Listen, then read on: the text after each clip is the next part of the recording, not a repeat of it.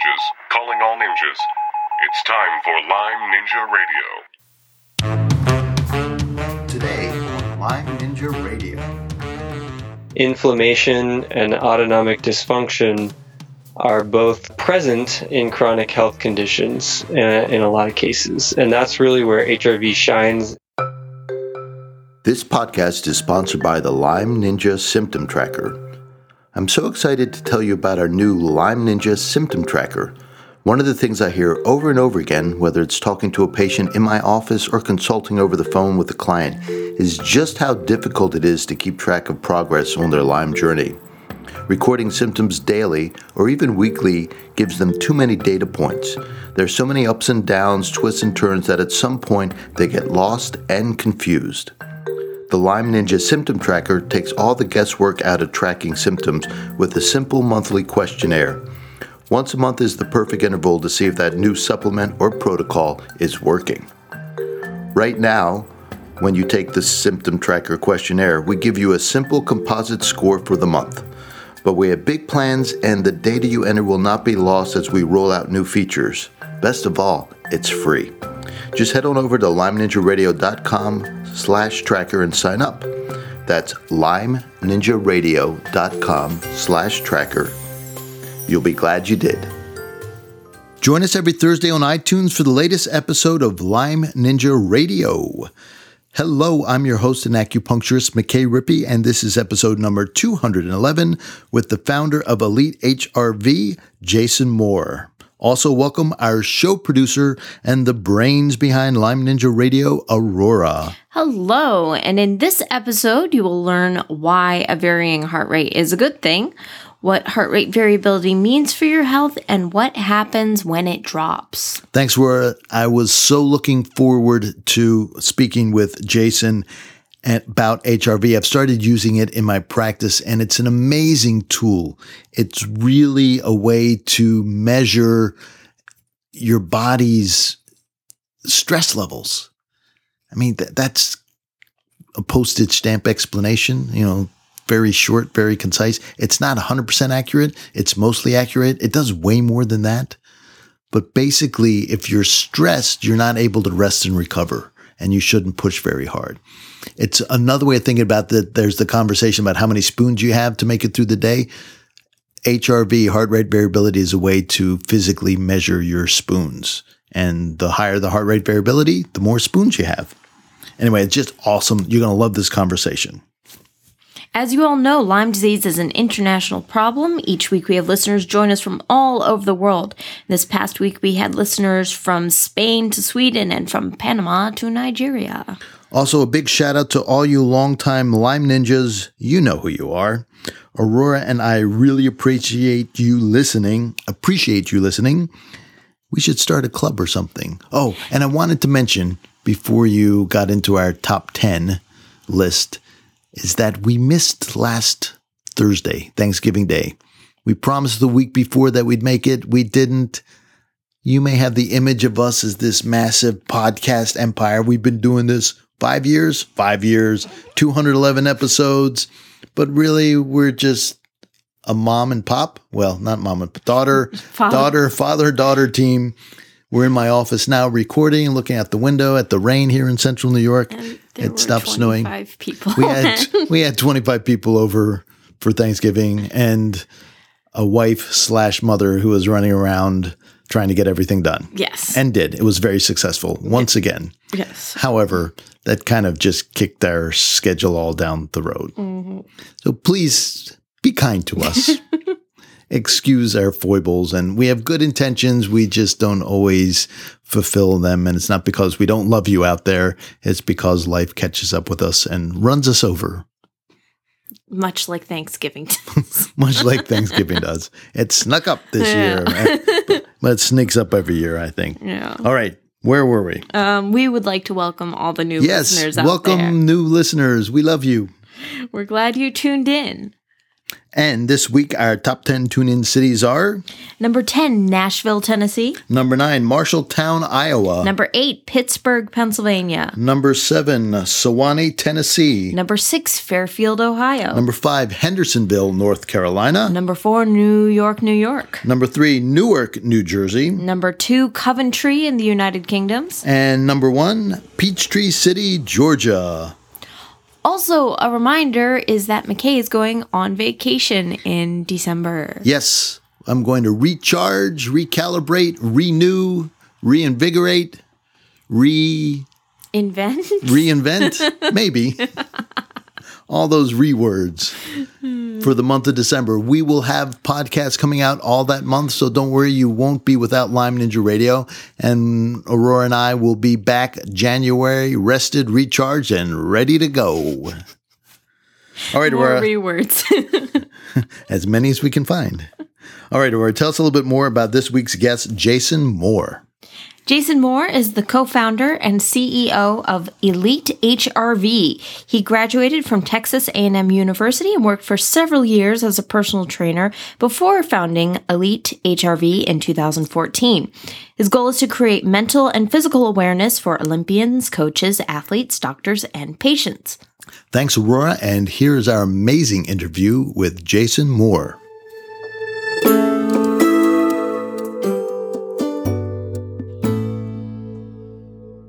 Hello, Jason. This is McKay Rippey from Lyme Ninja Radio. Hi, hey, how's it going? It's uh, I really appreciate you reaching out and having me on. Happy to be here. Well, I'm so very excited to speak with you. I've been looking at heart rate variability kind of uh, from the fringes, right? From the bleachers. And for a while, I was using an app. I'm an acupuncturist, and I was using an app that used the camera to get some sort of measurement.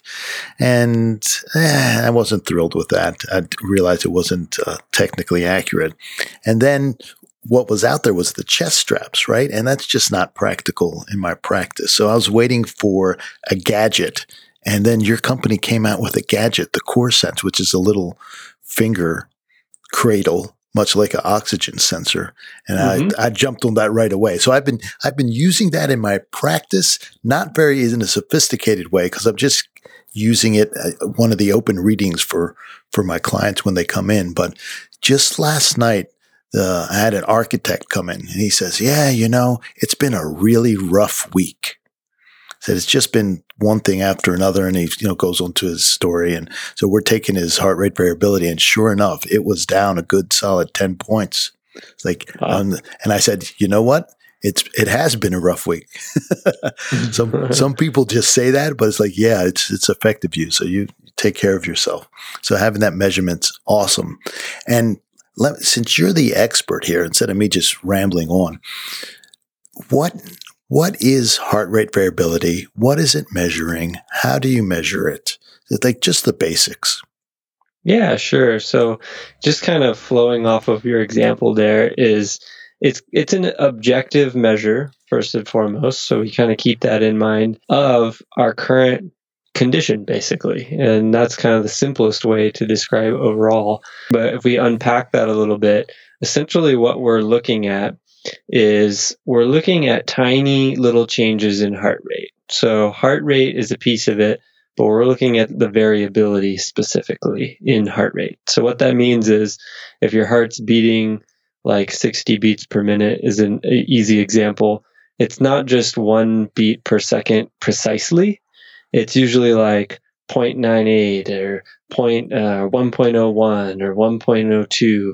Your heart actually changes in tiny millisecond differences between each beat. And it's undetectable most of the time and you mentioned accuracy of different devices. That's a big deal because we're trying to get hyper accurate measurements of those changes between each beat. Why? Because those actually correlate to activity from the nervous system and other systems in the body. So this is kind of a non-invasive way of measuring some of those deeper systems like the nervous system without having to do any invasive kind of procedures or anything like that. We kind of have this unique opportunity now where consumer grade hardware, which is pretty accessible to most people, is accurate enough, especially combined with good software like a mobile app, for example, to measure the activity of your nervous system in virtual real time, specifically the autonomic nervous system. So, again, as I kind of dig into this, let me know, cut me off if I'm going too deep, too fast, or if you want me to explain anything further. But the Uh, autonomic. Yeah, our audience is pretty savvy, so I think you can dive right in. Oh, perfect. So the autonomic nervous system is kind of the branch of your nervous system that's responsible for all of the automatic behind the scenes processes that you're not necessarily consciously controlling. So things like blood pressure, blood sugar regulation, inflammatory response, immune system response, uh, pupil dilation, sweat, sexual function, digestion. It plays a role in all of these processes, which you can imagine are quite important. And one of those also is regulating the increase and decrease in your heart rate. And so when you exercise, you want your heart rate to increase um, because it's going to be delivering energy and nutrients to around the body, amongst other things, to kind of prime your body for dealing with that exercise stress, right? And if you don't do it, like for example, if you just jump out of your chair and your heart hasn't had a chance to speed up, you might get lightheaded. Um, if your if your heart rate didn't speed up for exercise, you might pass out or something like that because you're not able to deal with that. And conversely, when you're resting, you don't want your heart rate to be beating out of your chest. Uh, you want it to be kind of lower, relaxed, um, because you want to conserve energy, you want to repair, rebuild, rest, and you don't want your heart racing all the time when you don't need it to.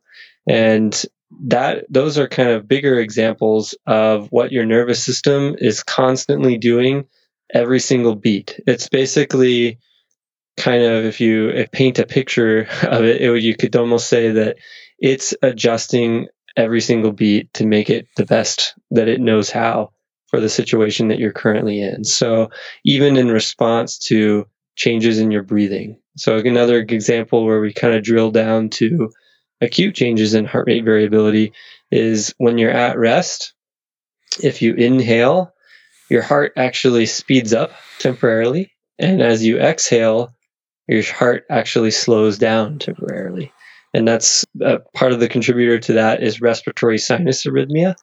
And so when you're at rest, you should be able to kind of see that if you're having a normal respiratory sinus arrhythmia expression. And so the app can show you that. For example, you can do tests where you're just breathing normally and then tests where you're following kind of a breathing pacer that helps you emphasize those inhales and exhales a little bit differently. And you can see changes in your HRV in virtual real time, which is kind of interesting and neat because not to go too far off on that, it's allowing you to actually gain control over a process, which is your heart rate that you don't normally consciously have control over. And that's called biofeedback. But that's that's a whole other aspect of it that we I'm happy to talk about. But um, yeah, it's just kind of interesting because when you're measuring HRV over time, you can really understand what your nervous system is doing, and you can start to isolate different variables to say, okay, today my body seems to be under a lot more stress, or it's dealing with a lot of stuff internally uh, from maybe different sources, which we can unpack. Or hey, today is a better day, and I'm starting off on a on a good foot. Maybe it's a good day for me to try to up the intensity of my exercise just incrementally, right? So it's there's a lot of different things you can do with it, but I'm happy to move in any direction you want. Well, let's talk about the influences. Like what goes into making the heart rate variable?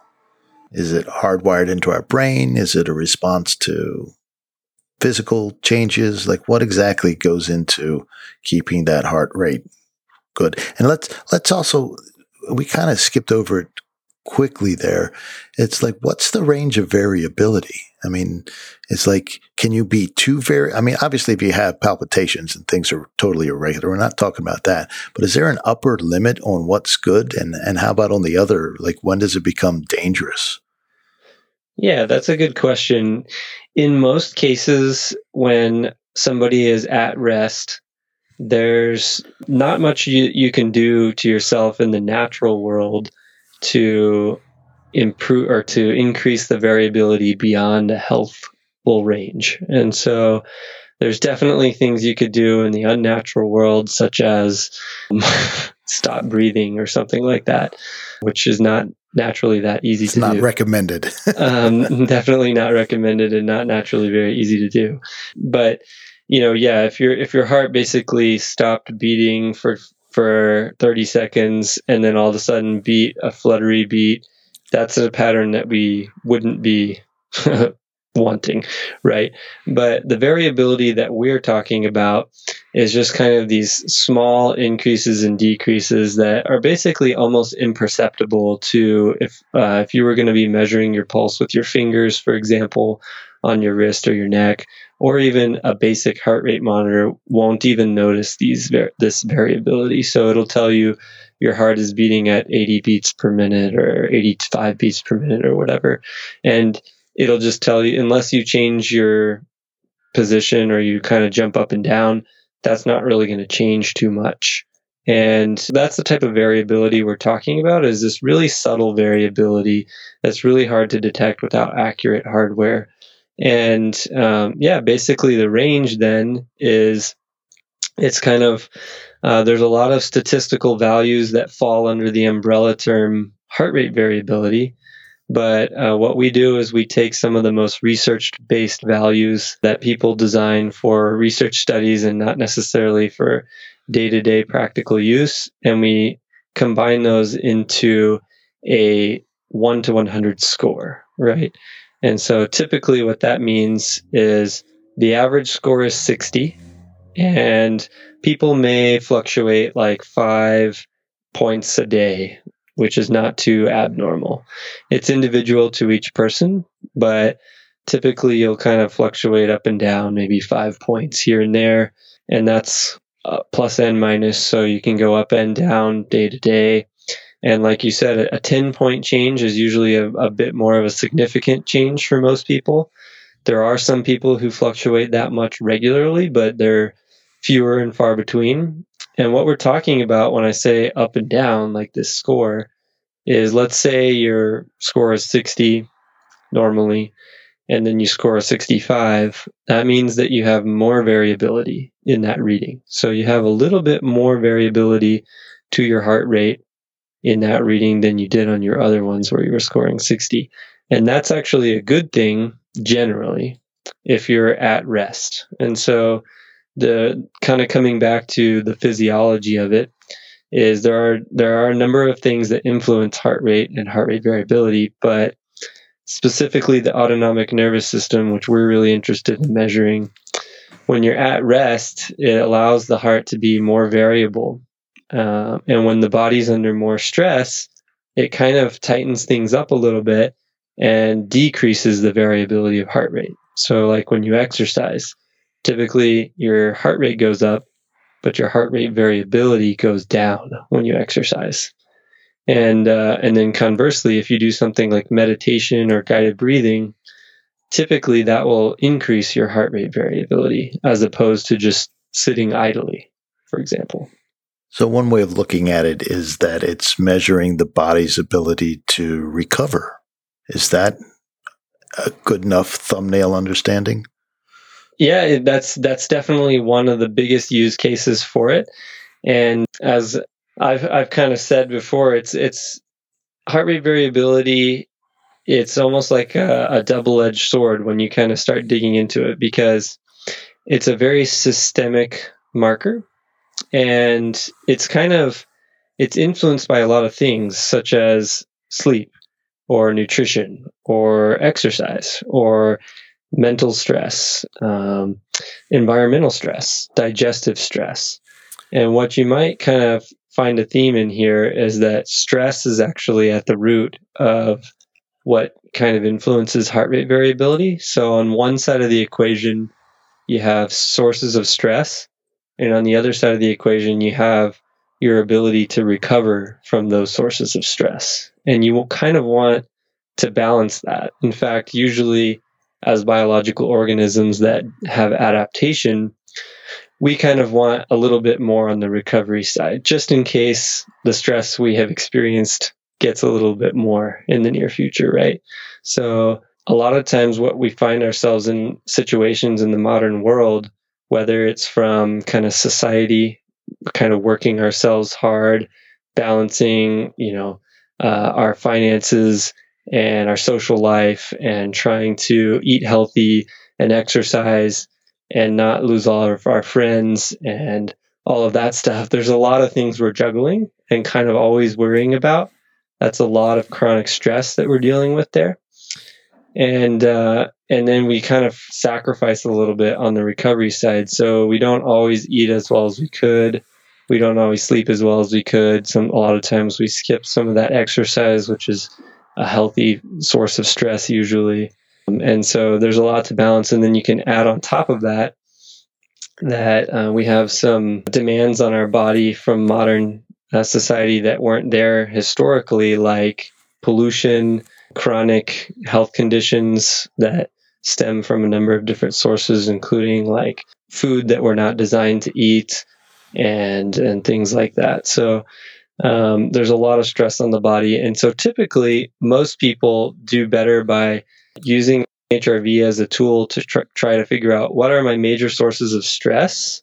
So I know it's it's impossible to avoid stress, but I know that when I deal with these sources, I need to really emphasize my recovery as much as possible. So like let's say your job is a major source of stress.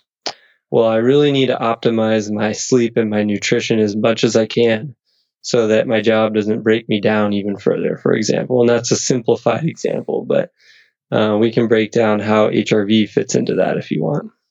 Let's bring it around to chronic illness or major illness as well, since the name of the show is Lyme Ninja Radio.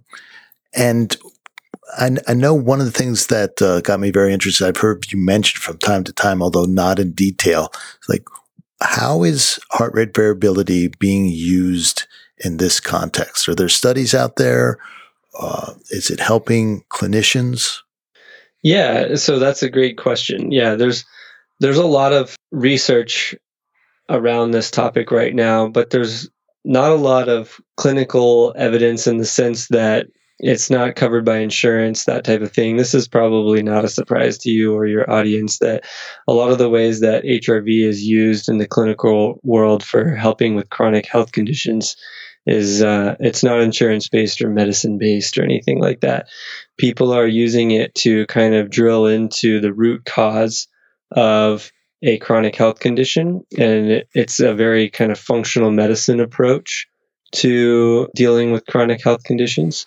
And from there, a lot of times, uh, uh, what we find out is that either either as a cause or as a related factor, inflammation and autonomic dysfunction are both present in chronic health conditions in a, in a lot of cases. And that's really where hrv shines in that space is it's heavily influenced by autonomic dysfunction as well as inflammation. And so you know, kind of coming back to what we were saying earlier was a lot of the demands placed on our body, whether it's chronic health or or some of the other root causes like Lyme disease or something that's more kind of uh, just environmental, like nu- bad nutrition or pollution or something like that.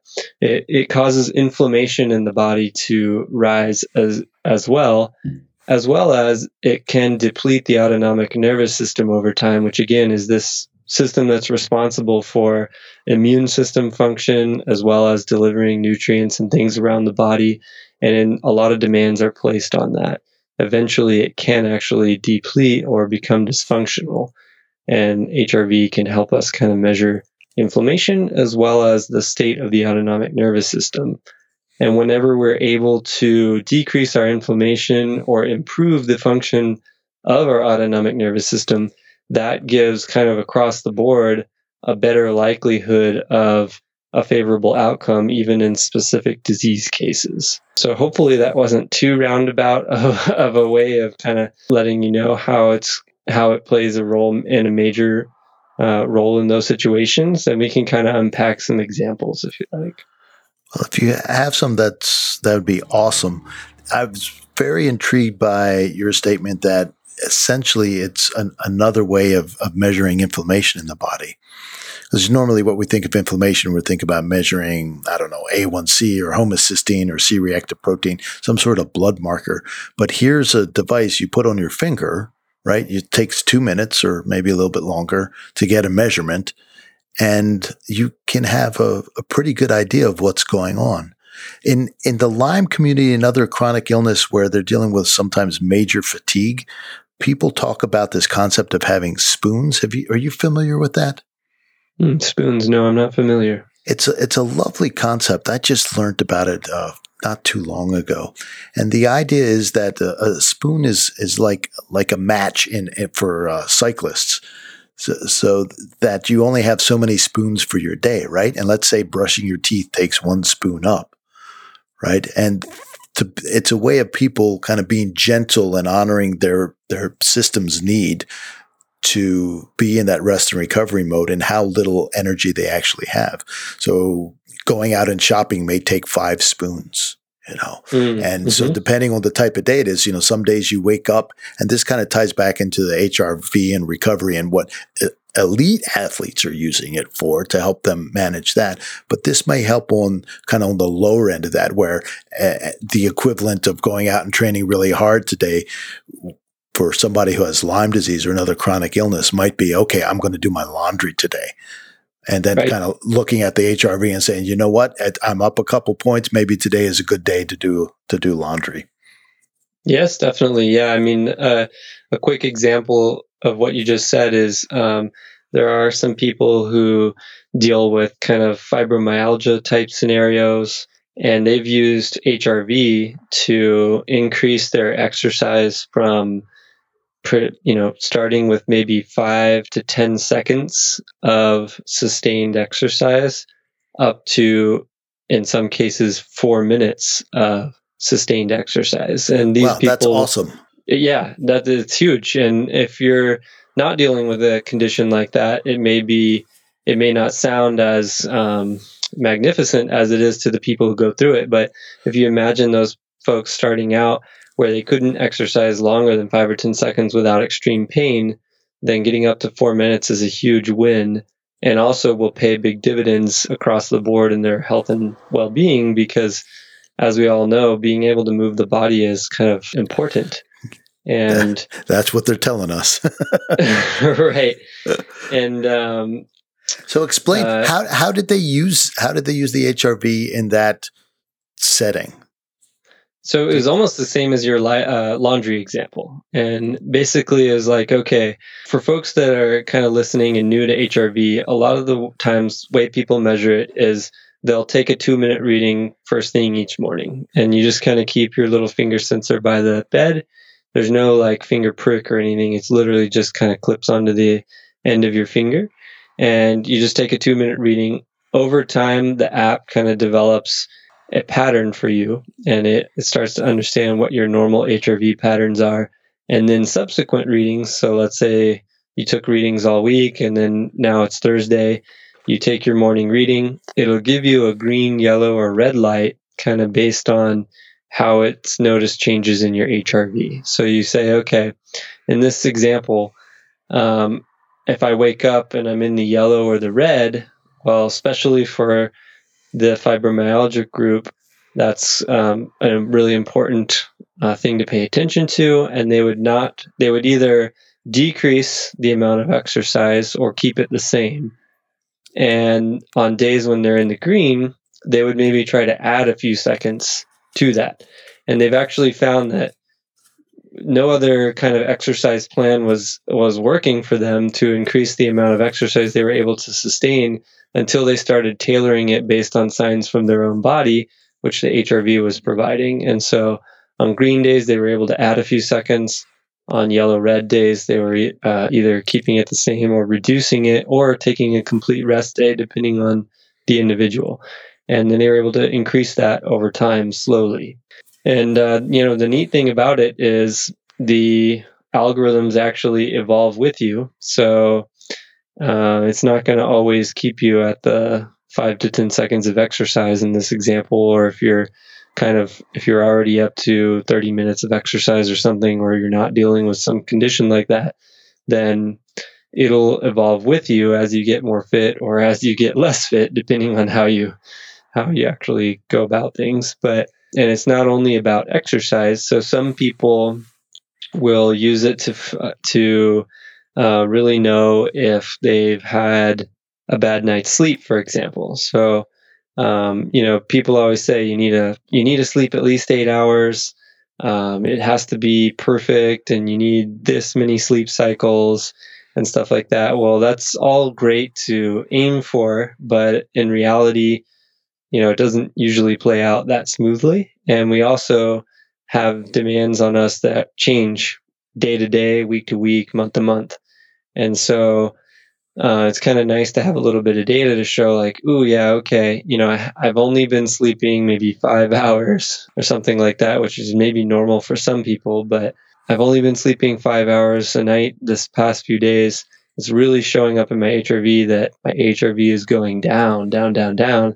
And I know that when that happens, it's going to make things harder for me when I'm trying to manage cravings. I'm trying to have energy to uh, function at work or deal with my family, balance my finances, or even exercise. And so uh, it's kind of some red flags there to say, okay, look, I really need to get turn this around. I either need to uh, reprioritize things so that I can get more sleep, or I really need to boost myself in some other ways. So integrating some guided breathing, going for a light walk, or uh, in other cases, there's more kind of targeted interventions that you can do, like supplementation um, or medication, depending on the scenario. That's fascinating. Uh, first, I have a comment. I, having the objective measure is such an important piece because we've all been like coming off of a flu or something like that is like the first day you finally feel decent. You're like, yeah, I feel awesome. And then you go downstairs and then you walk back up the stairs and you're like, oh my God, I can't make it up the stairs. Um, you know, it's so I would, I would imagine I haven't measured that, but it would like your heart rate variability wouldn't be all the way recovered at that point. It's like, okay, you may be feeling better and psychologically you're feeling better because you're not feeling miserable anymore, but you're not actually recovered yet. So having that kind of window into, okay, what's actually going on beneath the hood, it would be awesome. Now, the second thing you mentioned supplementation and medication to help. And before maybe we get into like what, what those herbs or supplements would be, has it been used the opposite way? It's like, okay, this supplement or this medication isn't good for me and it's decreasing my heart rate variability. Is there any work out there on that? Well, yes. A lot of times, if it's working in that direction, the study doesn't get published because whoever's funding it didn't uh, w- wants to uh, bury it, move in a different direction, maybe. Yeah. But there is a lot of interest in using heart rate variability to prove that something is uh, helpful or at least is not um, measurably harmful in the sense of heart rate variability. Yeah. So let me interrupt you. Why I ask is a lot of times people in the chronic illness community, people with tick-borne illnesses like Lyme, they're experimenting constantly trying to find the right mixture of supplements to help them feel better. And there's this what's called a Herxheimer reaction. You're probably familiar with that, where you take uh, an herb or something and it kills off an active infection and you feel worse, right? So that's definitely putting a stress on you. But then the other thing that happens is people will mistake an adverse reaction to a supplement as a Herxheimer. Oh, you're detoxing, just stick with it. And, you know, the thing about a Herx, it's temporary. So it's going to last a day or two, something kind of like just getting over the flu, and then you'll feel better. But I think some people hang in there too long. So again, to have some sort of measurement to say, wait a minute, I've been taking, I don't know what it is. I've been taking glutathione now for, or GABA for a month. And you know what? My, my numbers are going consistently down here. So maybe this isn't the right supplement for me. And rather than just basing it so, solely on, okay, how I feel, because we'll, you know, we'll suffer through stuff because it's supposed to be, this is supposed to be helping and it feels something. So it must be doing something good, especially if we have a positive attitude. Right. Yeah, actually, that last couple words was interesting because there is a lot of perception that goes into a lot of this. But, you know, just kind of breaking that down a little is oftentimes there's there are things that can increase health like uh, medication or supplementation or different diets or things like that that can have like a bit of a a period of adaptation to it right Mhm. um, and so it's definitely kind of good to see what the landscape is and work with a qualified practitioner or somebody that can help you look for those signs and, and to say okay is this just an adaptation period or is this not working for you? And HRV can be one of the tools in that toolkit. And usually, so if something improves HRV, it doesn't necessarily mean it's long term good for you. Um, but if something decreases HRV, it usually means it's not good for you. Does that make sense? Absolutely. And so, an example of that is anti inflammatories. So, taking anti inflammatory drugs will usually temporarily increase heart rate variability. But if you keep doing those and become dependent on them over time, HRV often returns back to its original state or gets worse. And that kind of is mirrored oftentimes in people's health uh, and the effectiveness of those anti-inflammatories as well. And so that's not to say that anti-inflammatories are never a good thing to use, um, but they may just be a, a good tool for acute situations or temporary relief, or just taking the edge off so that you can then live your life and address other things. But you know, not as a one-size-fits-all solution to increasing health and, and uh, reducing inflammation. So then the flip side of that is, like you were just saying, there are supplements that seem to be pretty benign or um, or help to for most people, and then uh, other people may have a, a bad reaction to them, but not necessarily realize it because it could be cumulative or subtle, um, or maybe people just think this is how I'm supposed to feel, things like that and HRV can be a good objective measure if it decreases to kind of say, hey, something maybe not right here. You might want to figure out what it is, right? Yeah. Uh, Well, and so, yeah. So what I do quite a bit of work with uh, genetic based nutrition, and sometimes what we'll find is somebody will have a genetic pathway that's gummed up. And let's just take, for example, making glutathione. We all know glutathione's wonderful, and there are lots of different ways to, to supplement that and increase it.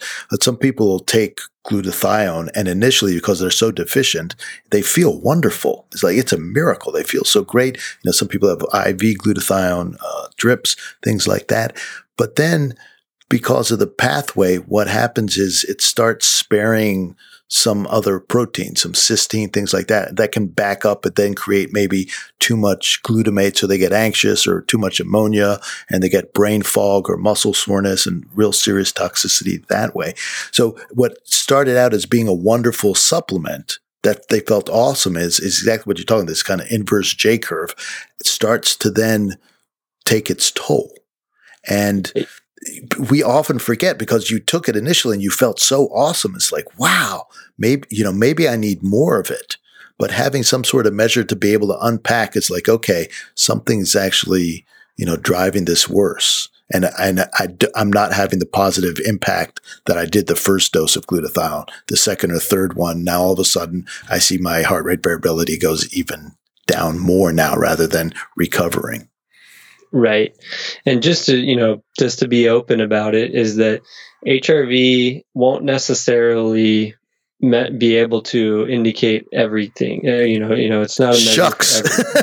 um, it it is uh, it is a very powerful marker that responds to a vast a lot of things. So anything really that's kind of impacting the entire system right. in a strong way will typically influence HRV, but it, it may not also be a large enough influence to where we can pick it out of the noise of normal day to day fluctuations. Yeah, that's a, such an important point. Thanks for bringing that up. Yeah. Yeah. I just, you know, I, I just, I think it's important because there's a lot of excitement around HRV because it, it is a very powerful tool.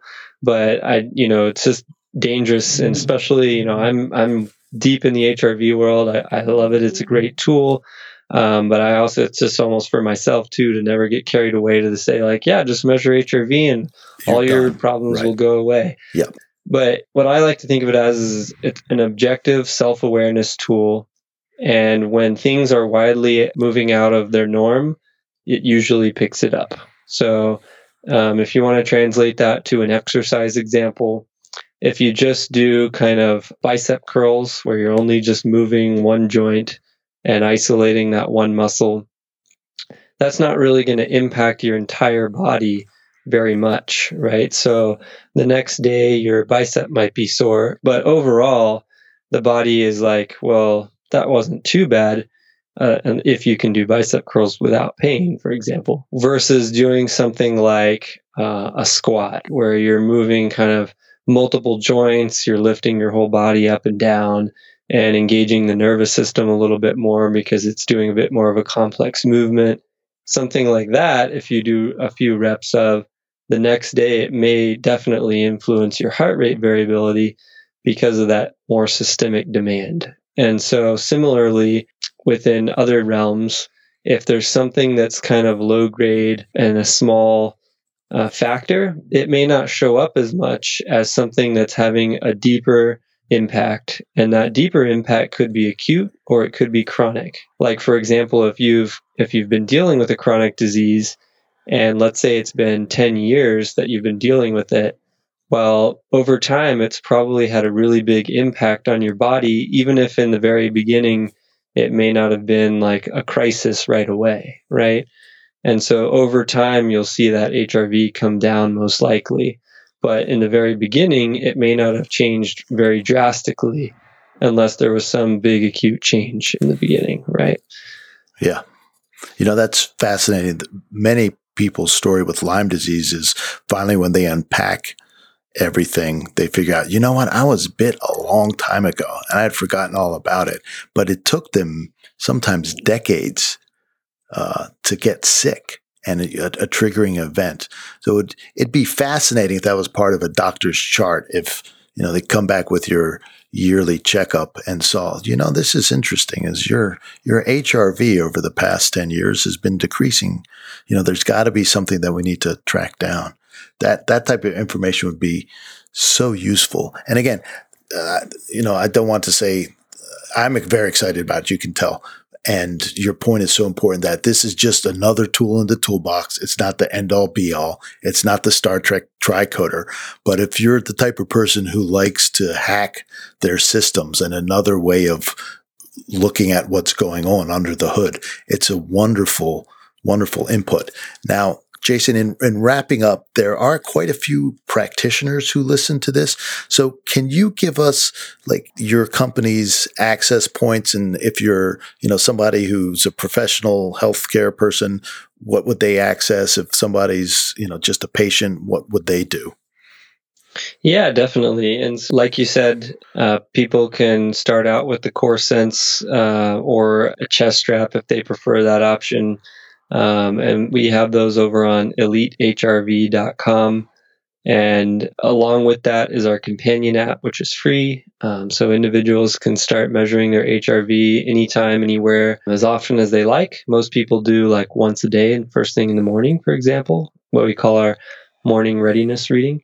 And then we also have educational material, which is one thing that both health hackers, so to speak, and also practitioners really like. And that's over at hrvcourse.com. And that's a, about a three and a half hour video based course. Takes about five hours once you actually go through and do everything. But it really talks about the science of heart rate variability and builds on a, on it in a structured way from the ground up, then taking you into practical application and how to address different scenarios with it. And that's at hrvcourse.com. And then for, for the practitioners, we do have what we call our team dashboard, where you can aggregate and analyze the HRV data of all of your clients in virtual real time as well. So when they take their readings at home, you can get an indication on your dashboard of how their HRV is changing day to day. And then, kind of also what you were saying a minute ago, one nice thing about heart rate variability is there's a lot of data out there now comparing different demographics and different normative data. So, if you don't have 10 years of HRV data, that's okay because you can kind of get an idea of where you're starting by comparing yourself to demographic norms. And so age influences heart rate variability and a, and a whole host of other factors that I mentioned before. You can kind of say, okay, um, you know, I'm dealing with this health condition. I'm 45 years old and I take my HRV and it's a 40. What does that mean? Right. So you go look at the chart and say, okay, well, for a 40 year old or a 45 year old, um, the average score is like a 52 so I'm 12 points below the average for my age range. Uh, that is not a emergency cause for alarm in most situations. It just means there's room for improvement. And you also may be wondering, okay, well, I wasn't sure if I had some type of health issue beyond what's normal. And now I kind of have a little bit of data pointing that I am below average. So it's kind of a worthy goal to then try to work towards increasing that. And there are things that you can do that increase it faster versus waiting another 10 years to see if it actually has improved. And I want to highlight one of the things you mentioned earlier is that the software that you have, the Elite HRV, normalizes or, or uses your own data to figure out what the baseline is. It's really quite sophisticated rather than just comparing to the general population. So the feedback you're getting about whether you're having a good day that where you can maybe exercise a little bit more, burn those spoons a little bit more is based on your data and not some just average number mean out there. Yeah, and you know that, that's such an important point because let's take the fibromyalgia example from earlier. They may be the same age as an elite athlete, right? And so if we were just putting those people on the same scale, and we were telling the elite athlete every day, "Hey, congratulations, you're an elite athlete," and then telling the other person, "Hey, just so you know, you're still dealing with this condition." Yeah, thanks that, a lot. yeah, that would be the most depressing thing on one end of the spectrum and the most like useless thing on the other end of the spectrum. So you're basically the real power in a lot of these is not necessarily always comparing yourself to the normal of the population. It's comparing you to yourself over time and seeing your journey and how it's evolving.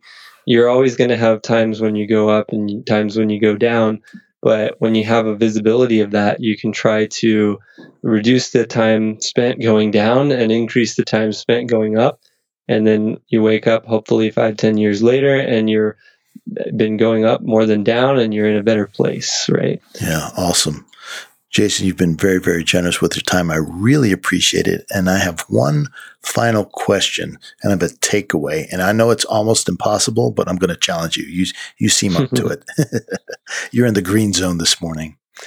So if there was, if there was one thing that somebody could do right now to improve their HRV, you know, not take a supplement, but something they could do like in the next 24 hours, what would that be?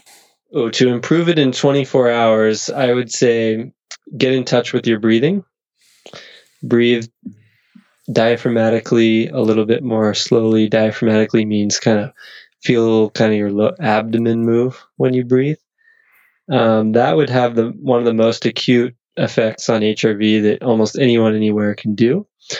But if I want to say, what can you do to improve your HRV and keep it improved? Is I would say almost everyone can improve their sleep. And one of the two of the most powerful tips I have for that that are often overlooked is try to get outside or move around a little bit in the morning. And, they're both around circadian rhythm. And the other is avoid bright light and stimulation one to two hours before bed. And if you do those two things and and maybe not eat too late or drink alcohol too late, just sneak in a couple extra tips there. Um, if you do those two things, then I would say oftentimes within a week people see improvement in their sleep and that's a lasting change that almost always has an immediate impact on heart rate variability as well. Jason, thank you very much. Yeah, thank, thanks so much, McKay. I really appreciate it and uh, happy to be here.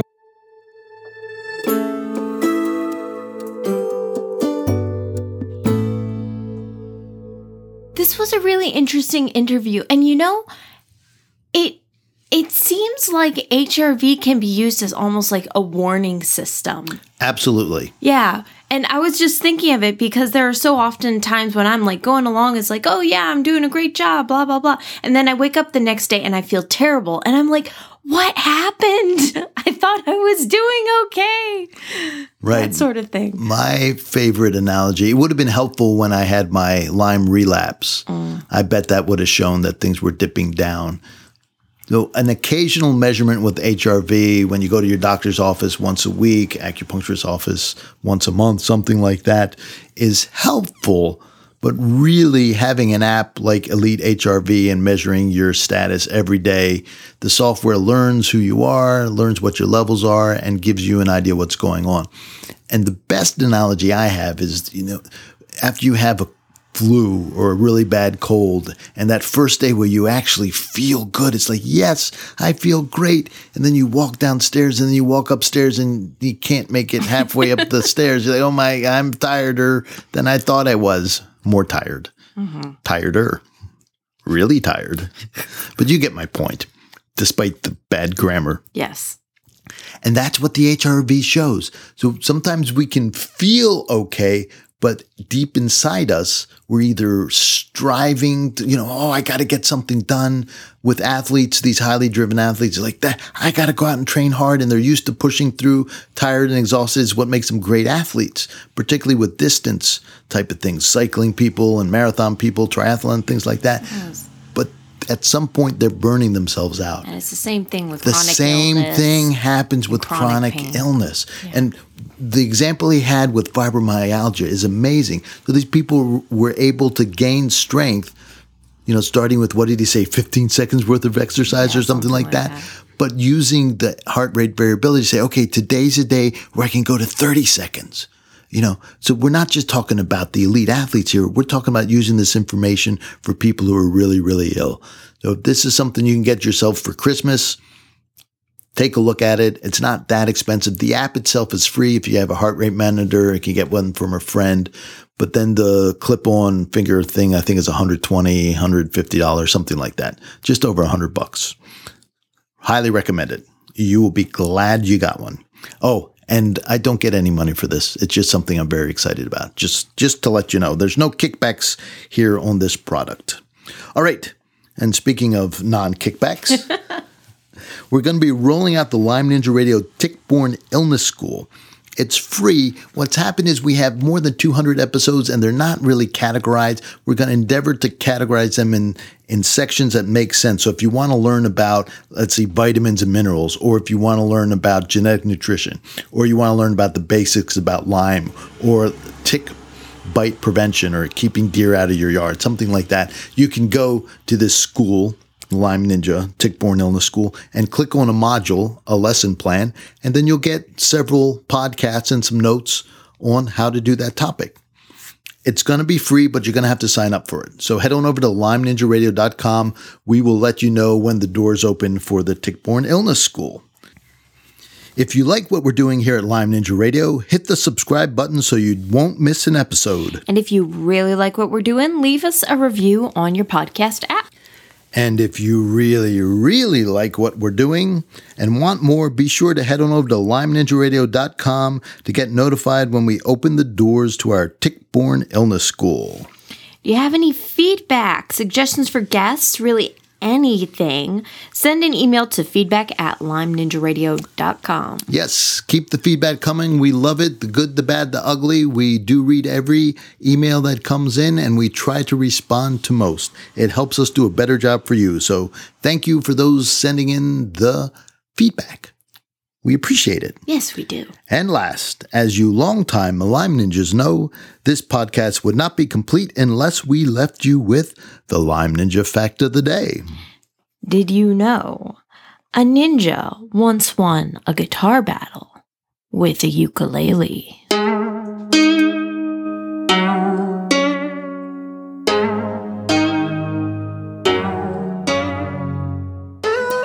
Ninja Radio is a purely public broadcast and is not intended to be personalized medical advice for any individual's specific situation.